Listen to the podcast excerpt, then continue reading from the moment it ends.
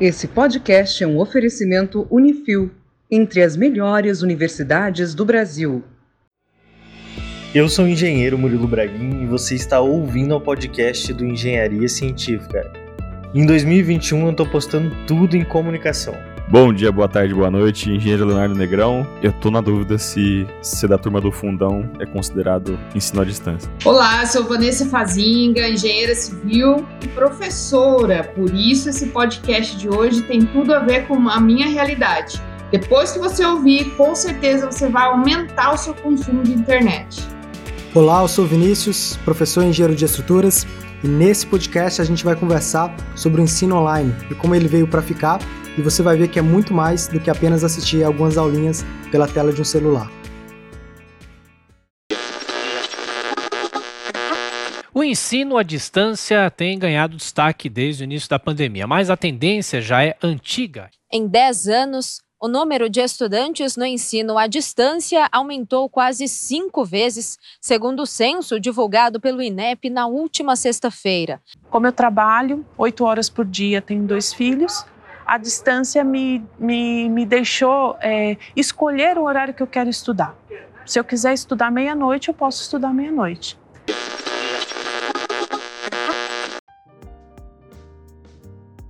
Gente vive hoje um período diferente. Não pós-pandemia ainda, mas daqui a pouco logo acaba. Todo mundo teve que migrar para o digital. Antes existiam dois ensinos bem claros, né? Era o EAD e era o ensino presencial. E existia aquela rivalidade de um com o outro, prós e contras, muito mais contras no EAD do que prós, né? Eu lembro que até lá no podcast antigão que a gente fez, nossa, faz muito tempo, podcast número 8, número 9, a gente falou sobre se algum dia o ensino poderia ser plenamente online. E hoje a gente está vivendo muito essa era. O MEC, né, o Ministério da Educação, ele lança um relatório anual com um panorama da educação superior, por exemplo, no Brasil. E o número de matrículas no EAD é, é superior já ao presencial. Isso que a gente está falando do, da graduação, né? Imagina os cursos que são só de aperfeiçoamento, que não dão é, atribuições profissionais, né? Aí eu acho que é mais intenso ainda. É, então isso aí entra um pouco na, na, na discussão de tipo o ensino online ele é para todos os tipos de curso ou é, é tipo uma ferramenta que você pode utilizar para algumas coisas específicas? O que, que, vocês pensam sobre isso? Vocês, vocês que atuam nessa, nessa área de, de ensino online? Olha, eu acho que, que depende, é um pouco relativo do que, que você vai ensinar porque tem alguns tipos de cursos, seja é curso complementar, né, ou seja, um curso de graduação, pós-graduação, por exemplo, que exige um apelo mais prático do que um outro por exemplo, pode ser um, uma pegada mais teórica, entendeu? Então, aquilo que é mais teórico, que não tem uma necessidade tão prática, tão de mão na massa, você consegue levar tudo isso para o digital, para o online. Porém, alguns cursos é importante ainda esse contato físico, presencial e prático naquilo que você vai ensinar. Por exemplo, é, fazer uma cirurgia, ah, o cara que está aprendendo medicina, é, ou o dentista, que tem ali, de repente, fazer um tratamento é, em um dente, sabe? Tirar, remover um dente, fazer um corte no corpo de alguém. Então, são coisas que você realmente coloca a mão na massa. Alguns cursos não se enquadrariam na modalidade online. Só que eu vejo que depende também do que você ensina aquilo que não é prático demais, você pode levar totalmente.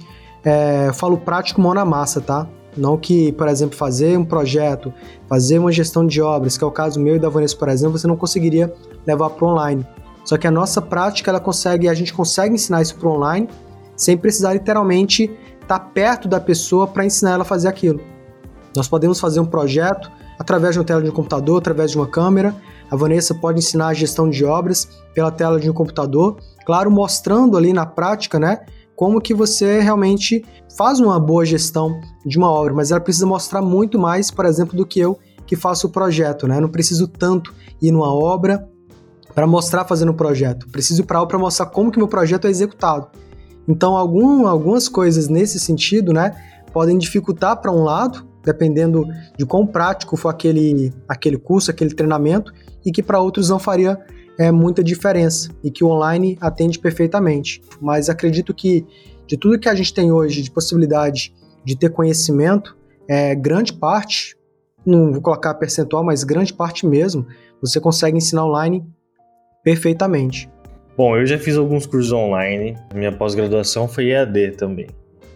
E uma coisa que eu percebi que funciona muito bem, eu queria saber de vocês, se vocês têm essa mesma visão, é que o curso online, ele funciona muito quando ele te leva para praticar alguma coisa. Vamos dizer assim, tem um curso online que eu fiz agora no começo do ano, maravilhoso, de marketing digital.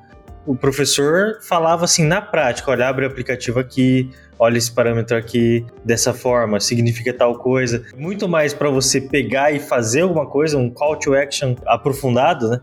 Do que realmente você entender é, no campo mais lúdico alguma coisa. O que, que vocês pensam sobre isso? Eu já fiz cursos online também, é, como aluno, né? E tive experiências super, super legais. A gente encontra coisas que, que dão essa experiência bem legal, assim, bem imersiva mesmo, de você. Olha, agora eu sei fazer, né? E outros não. São mais. Apesar de estar sendo transmitido pela internet, eles ainda são mais focados no texto, na leitura e em fóruns de discussão, mas não cria uma conexão tão boa. Mas isso eu acho que não, é por causa do produtor. Vocês lembram do guia do estudante? Né, a gente ficava lá buscando qual faculdade que, eu, que é melhor no tal curso, o que, que ela tem de diferente e tal. Era como um livro, né? Um livro que você ficava procurando lá, onde fazer o seu curso. Agora a gente tem que fazer esse tipo de busca também, perceber em qual se matricular, buscando, dependendo de qual experiência você quer viver com aquele curso. O que, que eu penso? Tem uma parte muito importante do produtor, do que, que ele vai passar, se é algo mais teórico, aquele, sabe, aquele ensinamento puro, aquela teoria pura, do início do, do curso até o final, onde ele não incentiva o aluno a aplicar. Então ele tem esse, esse apelo né, para a teoria, ensinar a teoria para a pessoa, ou talvez até mesmo para até a prática mesmo, sem incentivar a pessoa, seu aluno, a aplicar aquilo. Então, primeiro é como o produtor conduz o seu treinamento, o seu ensino online. Tem a parte dele ali, um percentual de culpa, né? Mas também tem a próprio aluno, porque nós que temos aí esse tempo, né, e também temos treinamentos online, nós sabemos qual que é a taxa de visualização ou de retenção do nosso público que compra o nosso treinamento, que continua e que assiste ele do início até o fim nós não temos uma boa margem de retenção daquele público. Então, uma das nossas dificuldades e desafios é reter a atenção do próprio é, aluno, do próprio integrante do treinamento. Por mais prático que o treinamento seja, porque na, no digital ele tem que ter uma disciplina muito grande, uma dedicação talvez até maior do que no presencial, aquele compromisso. Porque lá na faculdade, quando você está num ensino presencial, a aula começa de segunda a sexta começa às 19 horas, colocar um turno à noite e vai até às 22. E se ele faltar três vezes na semana, ele pode ser reprovado por falta. Então acaba tendo um compromisso de ir lá para não ser reprovado. No online, como não tem ponto, não tem nota, é, não tem aquela exigência, né, para ele assistir aquela aula, ele acaba assistindo no dia que ele fica mais tranquilo, mais à vontade, ou no dia que ele quer. E acaba que esse dia nunca chega. Então existe um desafio muito grande para a gente conseguir reter a atenção da pessoa para assistir o nosso treinamento. Então tem a parcela de quem está ensinando, a nossa como produtor, né, o criador daquele treinamento, mas também tem a própria parcela daquele, daquele aluno, da pessoa que fez o um investimento naquele treinamento, seja financeiro, seja de tempo. E a questão aí que o Murilo colocou de ter um treinamento é mais prático, né? Que o professor chega ali, ele ensina A, pede para você aplicar o AU, então mostra a aplicação, fala para você ir lá, vai agora, faz isso. Depois tem uma outra aula lá, agora aí no seu computador faz isso, faz aquilo. Ele te incentiva a colocar em prática aquilo que você está ensinando para ele. Então é uma coisa, uma estratégia que eu utilizo hoje no meu treinamento. Então o que, que eu faço? Eu ensino a pessoa a projetar estruturas. Então eu tenho as aulas, dando todo o passo a passo, onde eu faço um projeto, ela vai vendo, vai acompanhando detalhadamente é, as opções de configuração do software, por que, que eu estou configurando, o que, que aquilo vai afetar no meu projeto, no detalhamento final, é, quais os resultados aquilo pode é, gerar para mim. da parte de modelagem, concepção, dimensionamento, análise tudo, passo a passo. Eu não tenho a garantia de que ele está realmente aplicando aquilo. Eu consigo monitorar através da minha plataforma qual que é a jornada do aluno. Só que ele pode simplesmente não marcar as aulas como líder, ele pode assistir, mas pode não marcar como que ele assistiu. Então não tenho um dado mais preciso. E aí o que, que eu faço? Eu crio um desafio dentro do meu próprio treinamento, um desafio ao vivo, e aí eu abro inscrição interna para os meus alunos, e aí eu vejo quem são aqueles que realmente vão aplicar. E essas pessoas que aplicam têm mais resultado e são as pessoas que ficam mais próximas de mim. Tanto é que hoje eu tenho seis mentores, né, que são meus alunos, alguns que chegaram nunca tinham feito projeto, e hoje já tem um portfólio com mais de 20, 30 projetos. Então hoje esses alunos que mais se destacaram, eles estão virando meus próprios parceiros. Então eu sinto a necessidade de colocar aquilo em prática, de algum jeito. Só que algumas pessoas preferem, sabe, ter tudo ali mastigado, e às vezes quando não tem, elas acabam desanimando, ou achando que o ensino online, o EAD, é muito ruim.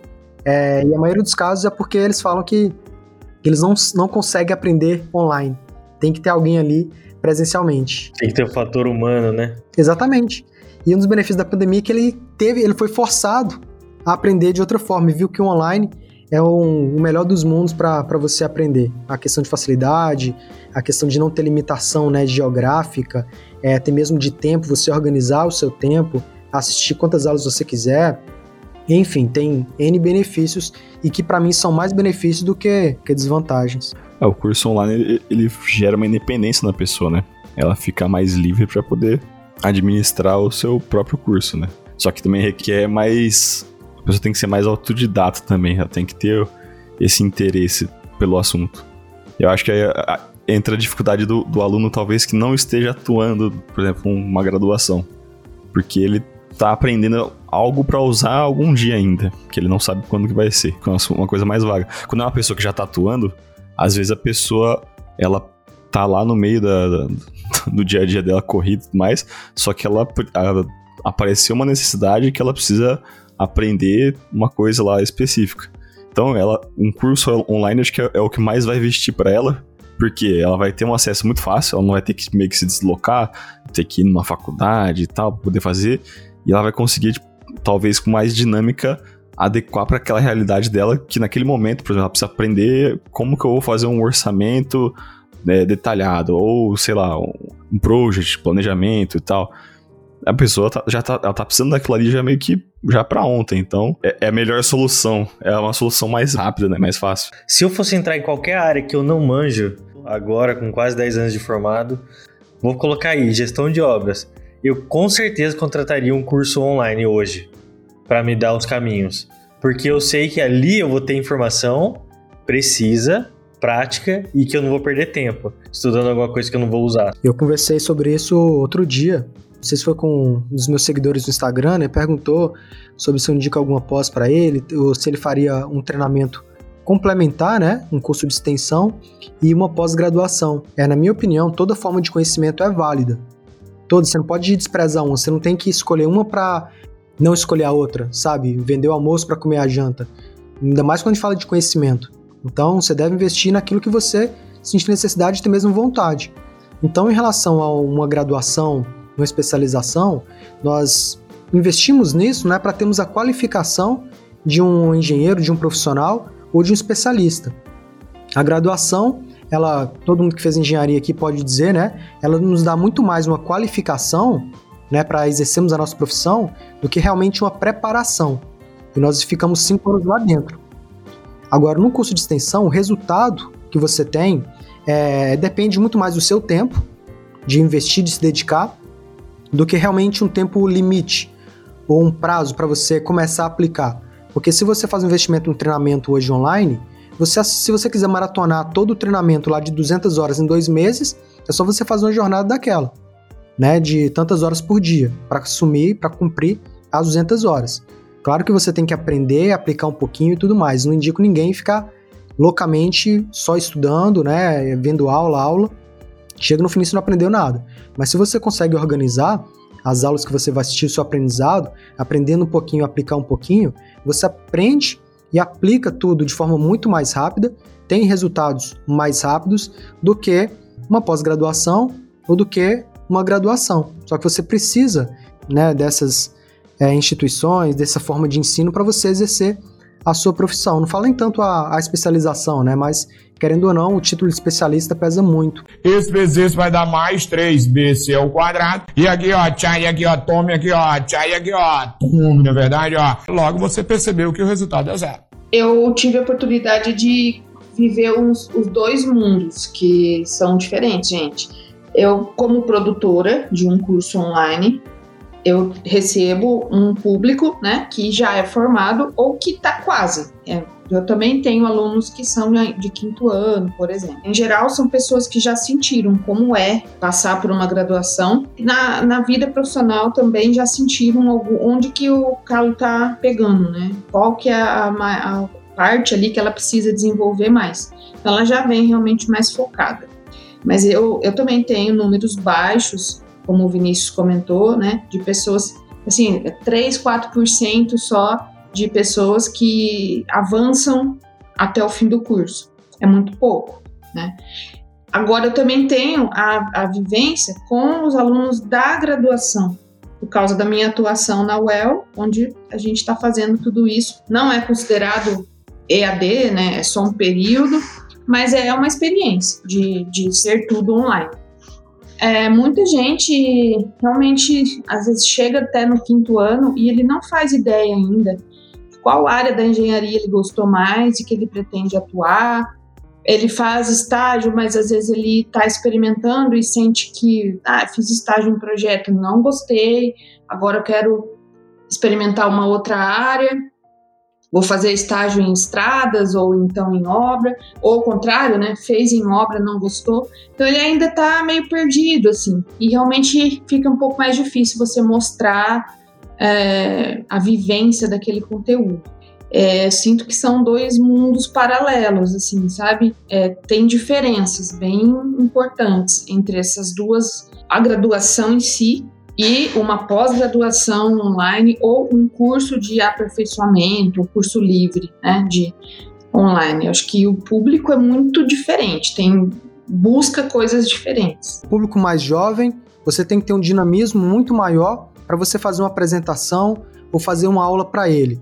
Então, por isso que depois que veio a pandemia, né, vieram as aulas online com professores mais velhos, né, principalmente no ensino público, vou colocar assim, né, ensino médio, por exemplo, onde esses profissionais não estavam preparados para dar uma aula online. E por mais que coloque uma câmera ali, coloque um quadro é, no fundo, ele tenta dar a mesma aula, ela não consegue, porque é falando para uma câmera. Então, o professor ele não está preparado para lidar com aquele público, até mesmo com aquelas ferramentas. E envolve um outro, uma outra parada que a gente chama aqui na internet né, de persona, de avatar. Eu tenho, por exemplo, o meu produto, eu ensino estruturas. Agora, para quem que eu estou ensinando estruturas? É para um estudante, para um recém-formado ou é para o cara mais experiente? Então, se for um estudante um recém-formado, nós temos que fazer é, todo o seu desenho né, da nossa persona. Qual que é a sua idade, o sexo, é, todos os dados demográficos e geográficos, né? Daquele meu público, saber o que, que essas pessoas procuram, né? Qual que é a dificuldade dela, quais são as suas dores qual o tipo de linguagem, porque eu vou mandar e-mail para ela, eu vou fazer uma postagem no Instagram, vou fazer lives com ela. Se eu faço, se eu tenho uma postura diferente do que ela está acostumada, eu acabo repelindo aquela pessoa pela minha comunicação. Da mesma forma, se eu tenho um tipo de comunicação hoje, e aí eu vou ensinar para alguém que, tá, que é muito experiente, um engenheiro aí calculista, que já está 20 anos no mercado e que ele pro, é, procura conhecimentos mais técnicos de alguém que vai levar um conteúdo mais sério para ele. Então a postura de nós, né, como comunicadores, ela deve se adaptar ao nosso público-alvo. E aí a gente tem uma linguagem mais assertiva, uma comunicação mais assertiva. E a ideia, né, aquele negócio de que os opostos se atraem, para mim é uma mentira. As pessoas se atraem por aquilo que ela que ela acha que é similar. Olha, me identifiquei com aquela pessoa. O jeito dela parece com o meu, bate com o meu. Então acho que é mais ou menos isso. Então a gente levar nossa comunicação de acordo com o público que a gente quer levar, que a gente quer atrair e levar a nossa mensagem para ele. Isso, exatamente. E por isso que eu acho que existe público para todo mundo. Nesse curso online que eu e o Léo fizemos aí no começo do ano, o professor lá dizia o seguinte: você vai ter o público que você atrai. Se for uma pessoa mais casual, uma pessoa que usa camiseta e tênis, por exemplo, o dia inteiro, se mostra assim na frente das câmeras, fala com gíria e tal, você vai atrair esse público. E se você for um cara formal, que vai fazer uma live aí de terno e gravata, você vai atrair realmente um público que tem esse viés, né? Que vai dar um voto de confiança. Então, eu acho que pelo menos assim, o ensino online ele é bom por causa disso. Quando eu fazia minhas palestras, que eram presenciais, eu sempre perguntava para os professores antes assim, olha, qual que é o perfil do aluno de vocês? E daí em muitas faculdades particulares que eu dei palestra, eles falavam, ó, oh, aqui a gente tem um público mais velho, porque são pessoas que estudam à noite, então eram pessoas que tinham entre 35 e 50 anos, por exemplo. Então daí eu ajustava minha fala. Mas eu fico pensando, né? Imagine para um professor presencial você ter na mesma sala um aluno de 20 e outro de, de 40. Né? É, é um pouco complicado de entender assim como é que o ensino funciona para o presencial dessa forma. Né? O que me encanta é poder atingir pessoas que estão longe da oportunidade do presencial. Então tem um aluno que, que, que relata, né? Estou aqui numa cidade do interior, é, de um estado onde já não há tanta oferta assim de instituições. E para mim seria praticamente impossível fazer alguma coisa se não fosse online. E quando a gente reúne, reúne uma turma, então tem alguém do Acre, tem alguém do Amapá, tem alguém de São Paulo, tem alguém de Floripa. As experiências regionais são muito diferentes. No caso da construção civil, né? Tem materiais que a gente tem aqui em Londrina e que a pessoa que está lá no, no, norte do Brasil diz que nunca viu, não tem, não existe fornecedor. Então essa troca ela fica mais rica porque a gente abrange é, realidades diferentes. Mas eu acho que isso aí vai um pouco de encontro com aquela questão da realidade. Um aluno de, de faculdade ele não tem vivência para debater, ele, ele vai ter curiosidade. Então você tem que tentar despertar curiosidade, mas, mas para debater as coisas assim, ele não tá vendo as coisas ainda no dia a dia dele. É diferente de um cara que tá fazendo um orçamento mesmo, ou ajudando, ou participando de alguma coisa assim.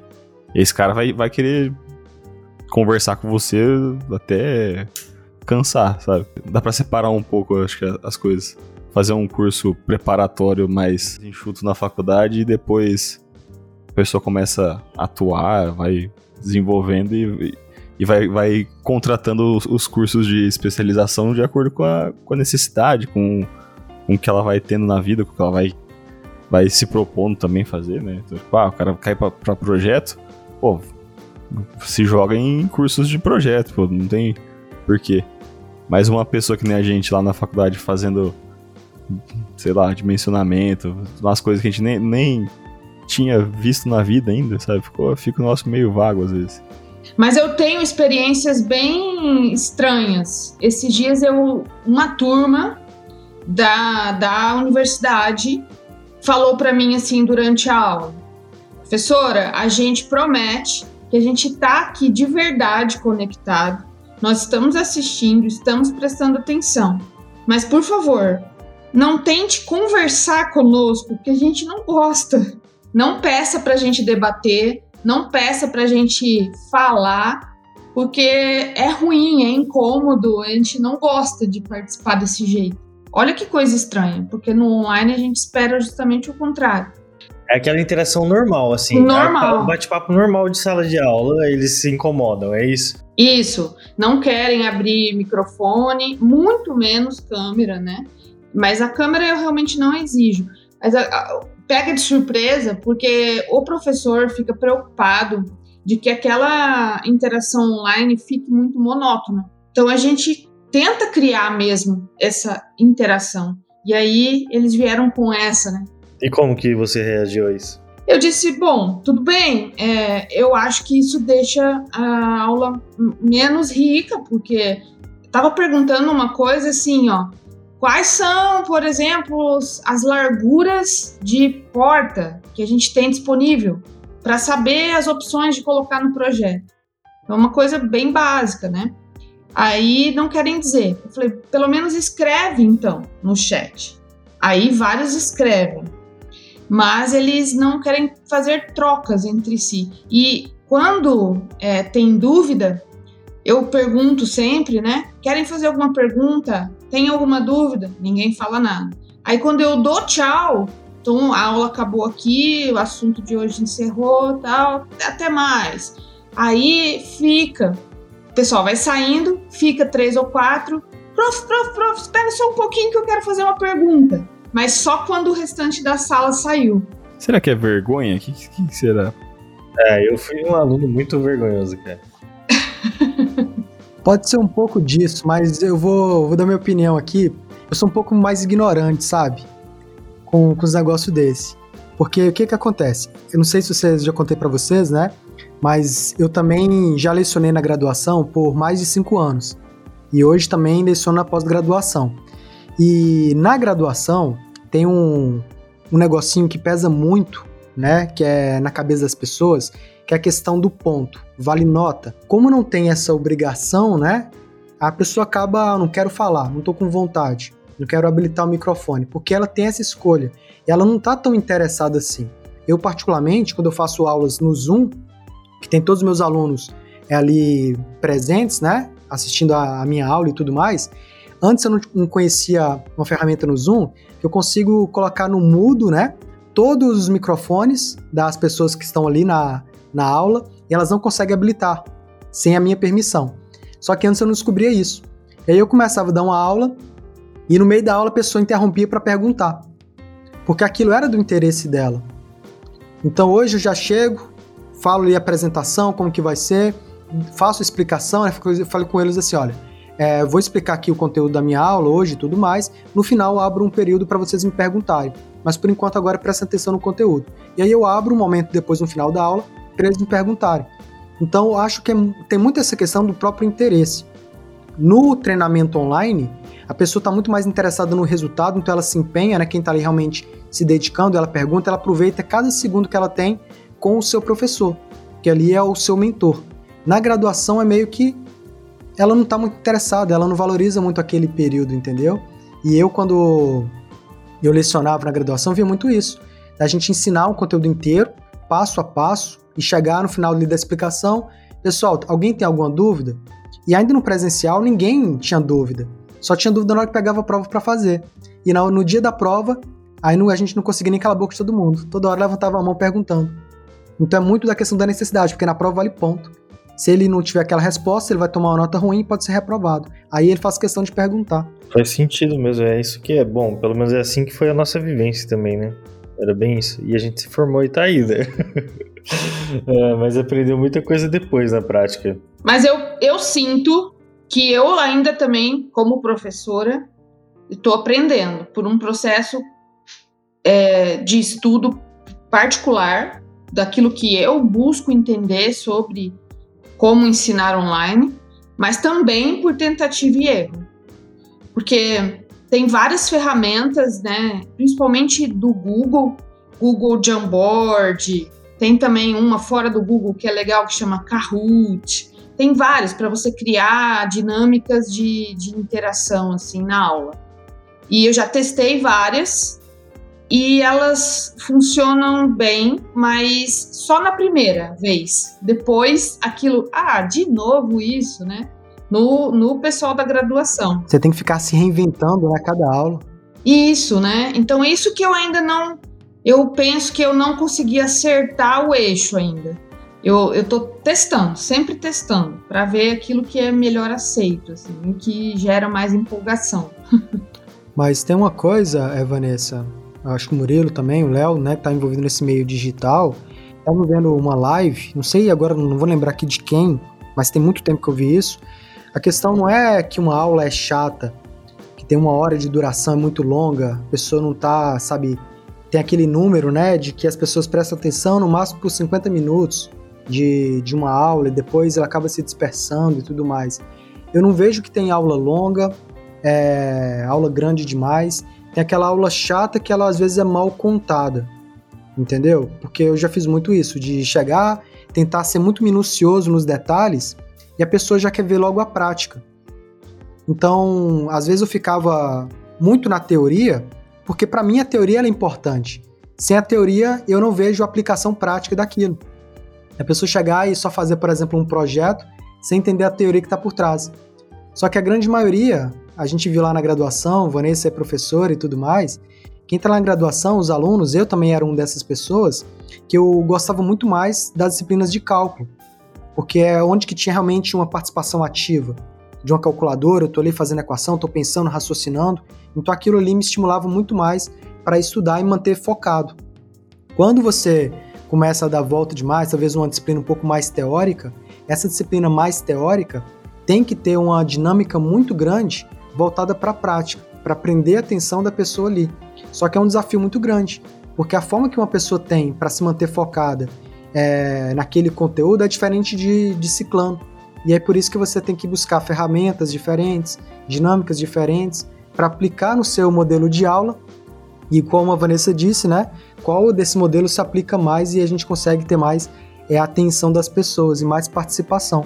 E para mim no online é o grande desafio de manter a pessoa focada e disciplinada naquele conteúdo. É tipo mostrar o que ela vai ganhar, sabe? Se você não souber isso, você vai sofrer essa dor.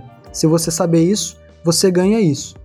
E aí, sabe, aumentar esse nível de consciência que ela precisa ter sobre os resultados que ela vai ter futuramente com aquela aula, com aquele conteúdo. Então, eu acho que teria que ser uma matéria obrigatória comunicação. E isso, assim, até pra gente que teve experiências físicas, né? Tipo, aulas presenciais e tudo mais. A gente devia ter tido um mais reforçado questão de comunicação, como você vai contar alguma coisa, você tem que passar, passar a sua mensagem, tem que se fazer entender, né? A pessoa tem que entender o que você está querendo. Ainda mais parte de obras, assim. Se você passa muita coisa, se, se a pessoa não entender o que você está querendo, sai outra coisa e dá errado, gera acidente, o caos, né? Então é, uma, é muito delicado. Deveria ser uma matéria obrigatória em todas as faculdades. Eu acho que essa é uma boa abordagem, viu? Você dá pra pessoa assim, ó, falar, ó, a informação que eu tô colocando aqui é uma vantagem para você aqui, ó, nesse ponto, sabe? Ou se, eu, se você não prestar atenção nisso, quando chegar aqui nesse lugar, você não vai saber o que fazer. Eu acho que isso é muito válido. Esse vezes esse vai dar mais 3bc ao quadrado. E aqui, ó, tchai, aqui, ó, tome aqui, ó, tchai, aqui, ó, tome, na verdade, ó. Logo você percebeu que o resultado é zero. Queria saber a opinião de vocês sobre um ponto que eu tenho pensado bastante. Eu, por trocar muitas mensagens pelo Instagram, pelo e-mail e também por WhatsApp, é, sempre falando de engenharia, né, com pessoas que são do meio, eu percebo uma dificuldade enorme das pessoas se comunicarem com clareza, sabe? A pessoa escreve uma coisa pela metade, ela não explica direitinho o que ela quer, ela não sabe ser clara. E eu tenho receio de que todas essas nossas experiências online aumentem essa dificuldade de interação humana. Eu não consigo imaginar um engenheiro que queira trabalhar com gestão de obras, que é minha área, não tem como ele chegar num canteiro sem saber se comunicar, não vai sair nada. Ele vai lidar com equipes, né? E tudo é uma transmissão de comunicação, de informação. E aí, essa coisa do online, da pessoa mais isolada, interagindo pouco com a fala e com a expressão, assim eu acho que isso pode dar uma piorada no perfil de quem se forma. Aí vem um outro problema que eu vejo: a falta de maturidade de quem recebe esse conteúdo, essa informação. Que ele não tem a maturidade suficiente para entender que aquilo é importante para ele. E ele só vai entender essa importância, essa necessidade, quando ele for posto no mercado e ver que ele não tem projeto, ele não fecha contrato, ele não tem cliente, é, ele vai participar de uma entrevista de emprego, ele é reprovado. Quando ele vê, identificar que esse é o problema, ele vai buscar uma solução. Na graduação, nós tivemos um monte de matéria que para nós, né, que estávamos ali querendo aprender engenharia, construir casa, fazer projeto, gerir uma obra, qualquer outra disciplina que foge disso era encheção de linguiça. Faculdade colocou ali, né, entre aspas, para completar o cargo horário, que eram disciplinas de metodologia, de não sei o que, de filosofia, de não sei o que, de sociologia, de não sei o que. Ninguém dá valor para isso porque não sabe a importância que aquilo vai ter lá na frente, sabe essa visão de futuro. E quando a gente coloca na graduação sobre uma disciplina de comunicação que é importante para alguém que está ali nos primeiros períodos e que vai passar quatro anos para então colocar esse, esse aprendizado no mercado, ele vai falar: ah, não preciso disso aqui agora, por que, que eu vou aprender? E é uma coisa que eu passo para os meus alunos e eu cansei de passar isso. No último podcast nós falamos, eu disse para vocês que eu estava mais envolvido com a parte de mentoria, né, de ensinar para a pessoa como realmente se posicionar e ter uma postura profissional, que foi até um, o tema que nós abordamos naquele podcast. A importância da comunicação, de você se portar bem, se posicionar bem perante o seu cliente, os colaboradores da obra, transferir, transmitir a sua mensagem de forma clara né, para as pessoas, você realmente gerir as pessoas que fazem parte daquele seu projeto, até mesmo de venda né, do seu serviço. Então, essa parte de comunicação, eu particularmente prezo muito e valorizo muito ela, e passo para os meus alunos da mentoria. Só que o que, que acontece nesse mercado, quando a gente faz um treinamento? Se eu vendo treinamento de estruturas e falo que a, com a pessoa que ela deve se comunicar bem e se posicionar, eu automaticamente eu vou repelir ela. Porque lá, ah, o Vinícius fica enchendo linguiça. Eu quero aprender a calcular, ele fala que eu tenho que aprender me comunicar. Então o que, que eu estou fazendo? Mudando a minha postura de novo. Primeiro vou ensinar estruturas para quem estiver lá dentro do meu treinamento, aí eu vou oferecer para ele a minha mentoria. E não vou mais oferecer ela como um produto de entrada, meu produto inicial. Porque eu identifiquei que as pessoas, elas não estão maduras o suficientes agora. E aí no próprio treinamento, quando ela aprender a calcular estruturas, quando ela for colocar o conhecimento dela no mercado, ela vai sentir falta de uma coisinha, que é do cliente dela. De como atrair esse cliente, que é através de uma boa comunicação. E a comunicação não é só o que eu falo. A roupa que eu visto, aquela imagem que eu transmito na internet, na rede social, a linguagem que eu utilizo nos meus, nos meus posts, se eu escrevo com português correto ou tudo errado, uma mensagem desorganizada, a abordagem que eu fazer para um, um potencial parceiro, se ela não for persuasiva, se ela não for assertiva, ele vai dizer não para mim. Então essas pessoas, quando ela aprende a técnica e quando ela vai para o mercado e ela não tem o resultado, ela vai começar a entender o que, que eu estou fazendo que não está dando certo, que não está funcionando. Eu sou tão bom na minha área técnica, por que, que outras pessoas que não são tão boas, elas estão tendo mais resultados que, que eu? O que está acontecendo? E aí ela vai começar a identificar essa falha na comunicação dela. Que para mim, nesse jogo que a gente tem de, de venda, de captação de cliente, de relacionamento com o nosso público, os nossos potenciais clientes, ela determina os resultados que a gente vai ter lá na frente.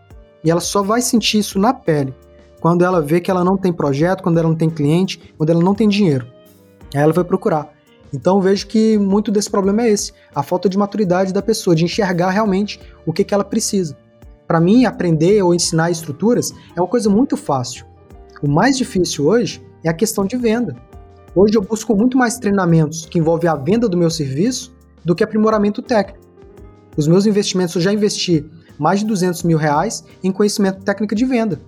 Eu não cheguei a investir esse valor em um treinamento ou é, em aumentar minha capacidade técnica. Porque para mim esse aprendizado é mais fácil do que realmente vender esse meu serviço na sociedade. É, isso aí, eu concordo. Eu, Murilo 2021, tô postando tudo em comunicação, porque eu acho que essa é a chave de tudo.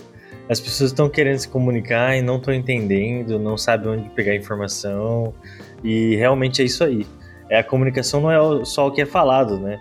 É tudo, é a sua postura online ou presencial, seja, mas é a ferramenta que você consegue mostrar as suas qualidades, o que tem dentro. Ninguém vai contratar ninguém porque a pessoa é bonita, a não ser que seja influencer de, de, de moda, né? Ou beleza. Mas do contrário, né?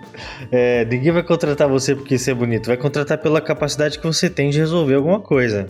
E você tem que mostrar isso. Coincidentemente, eu percebi essa semana no Instagram várias empresas aqui de Londrina que eu nunca tinha visto nada na internet, que criaram um perfil do Instagram e começaram a publicar alguma coisa, obras feitas, projetos feitos e tal.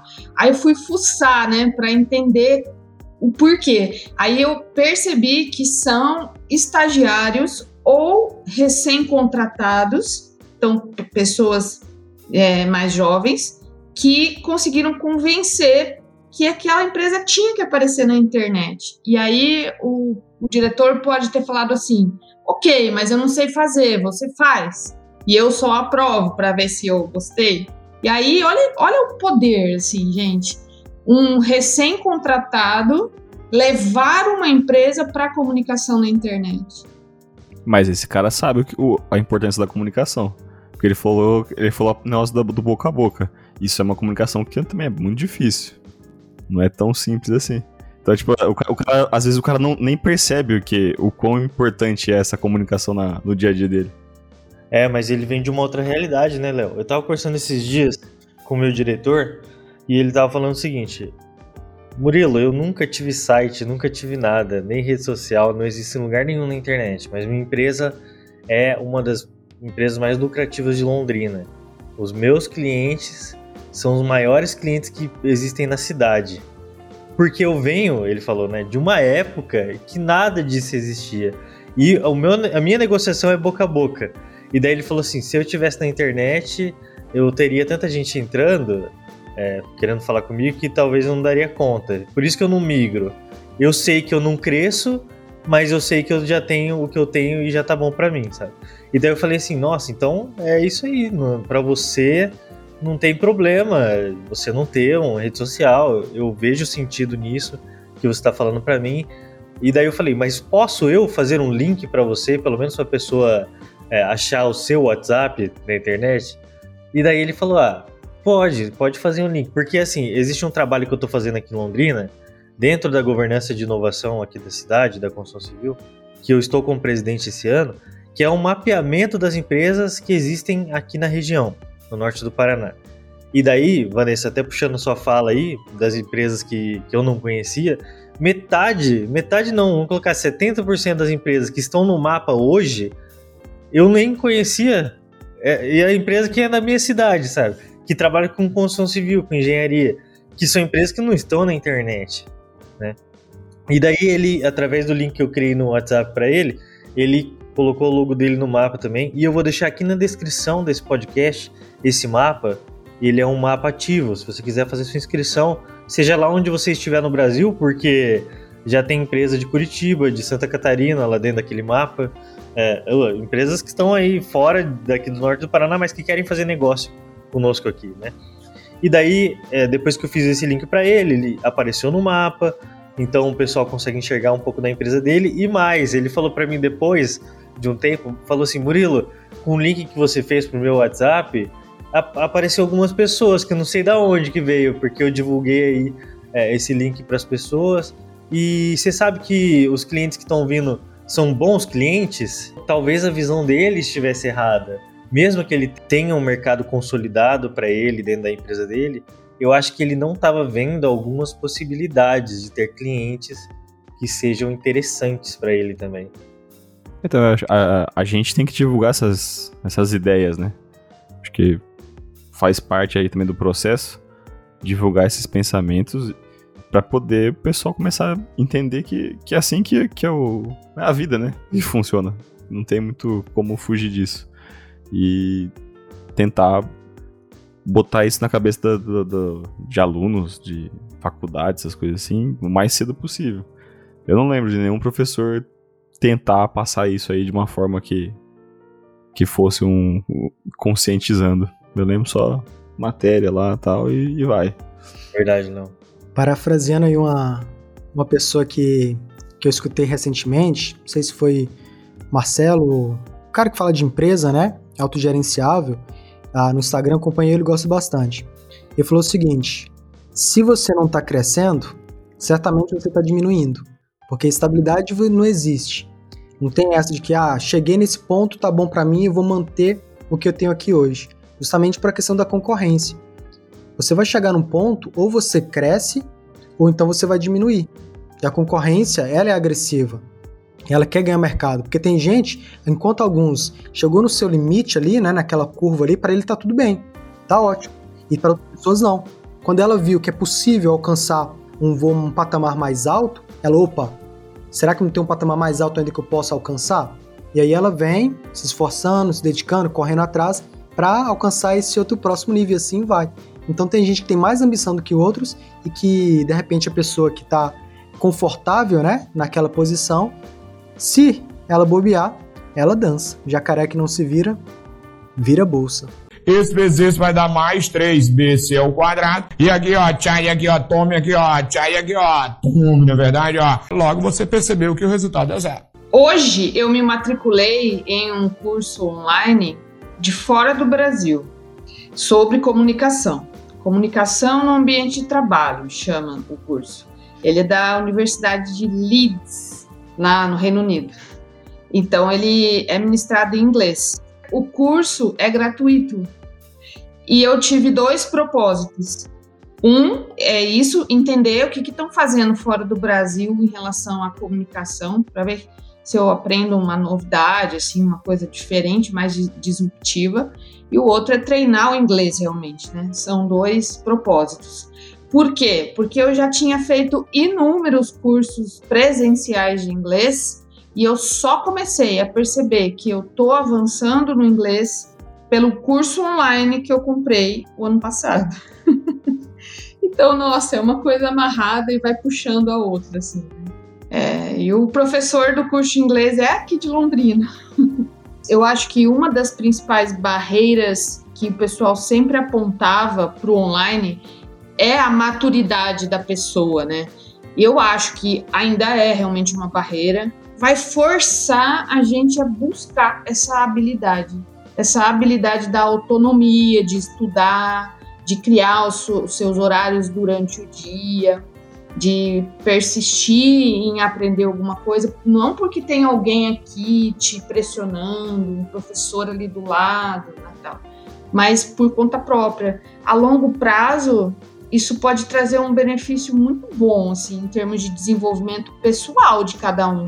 Nenhum professor que eu me lembre falou de posicionamento de mercado, de uso de ferramentas na prática.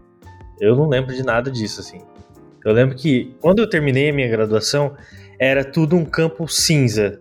Eu não sabia nada, tipo, aplicar nada, vamos dizer.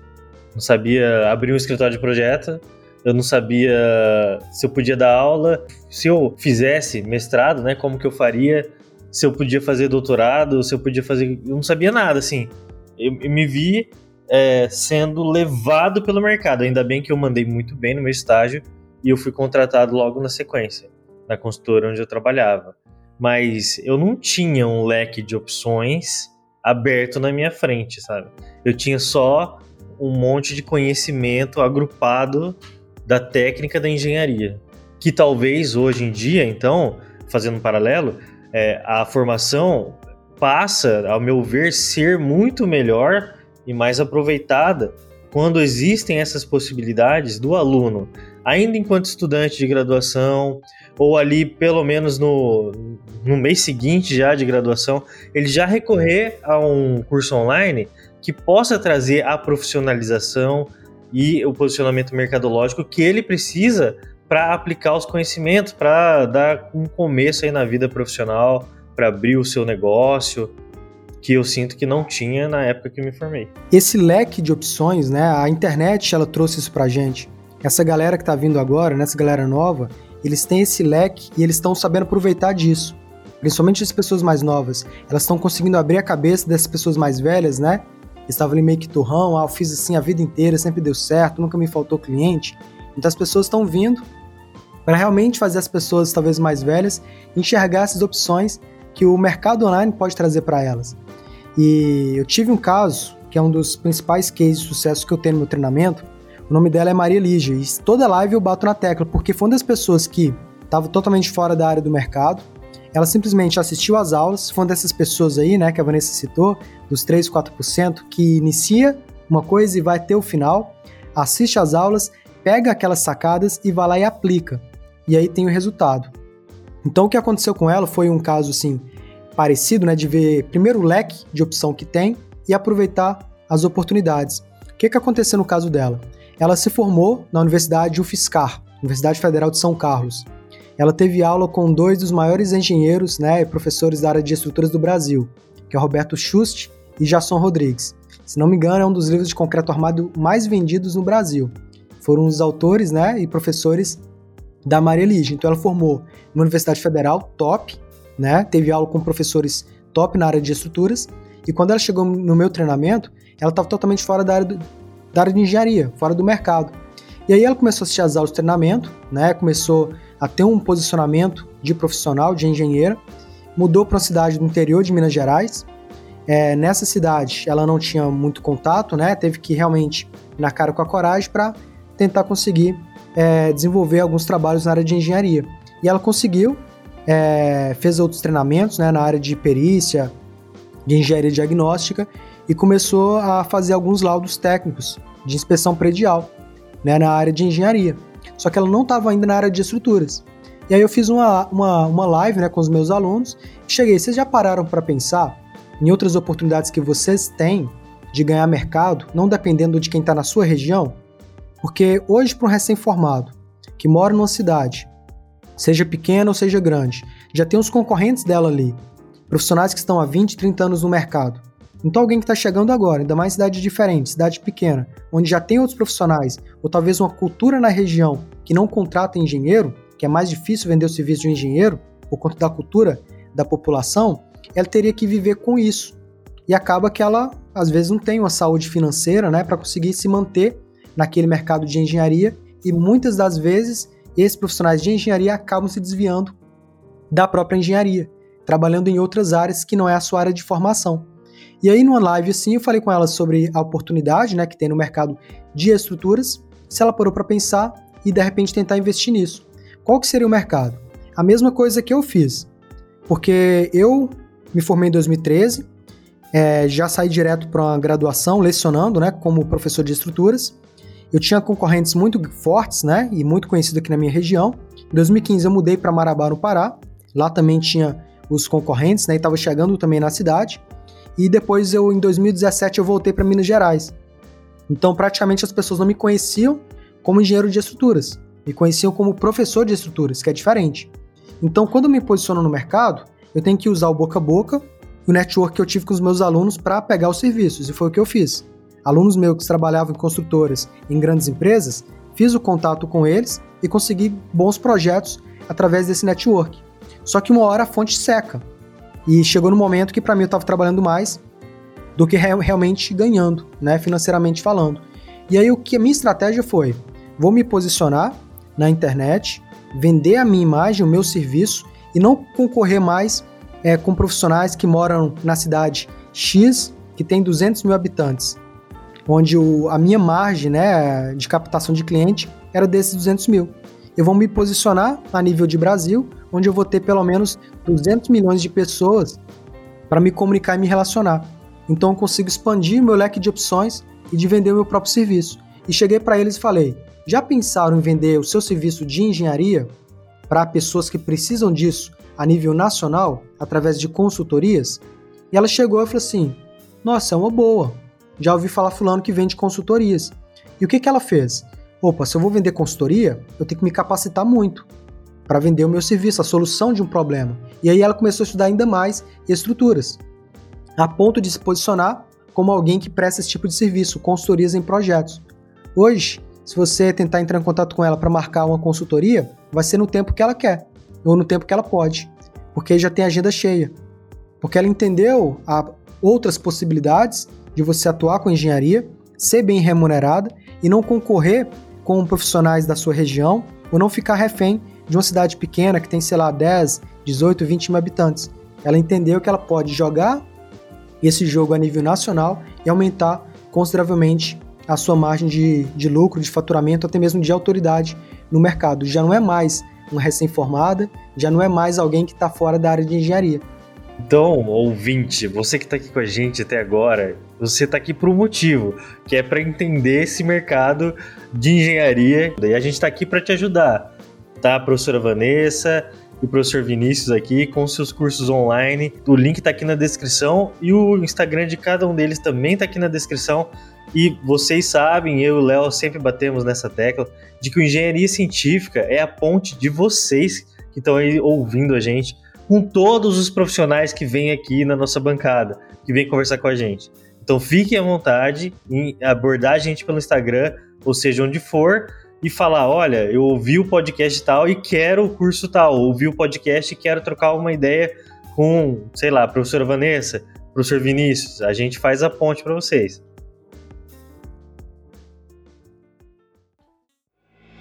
a gente está aqui no Engenharia Científica de portas abertas para todo mundo que quiser falar com a gente, para todos os empresários que estão ouvindo. Se quiser entrar em contato com a gente agora, manda mensagem no nosso Instagram, no nosso WhatsApp, vai no nosso site, tem lá os nossos contatos.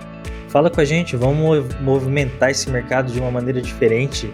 Vamos transformar o jeito que a gente leva a informação que sai da sua empresa, ou da sua pesquisa, ou da sua universidade para as outras pessoas. E falar que você existe, falar que você está aí no mercado, que quer conquistar o seu espaço. Né? Exatamente, aparecer, né? Aquela famosa frase, né? Quem não é visto não é lembrado. It ends here.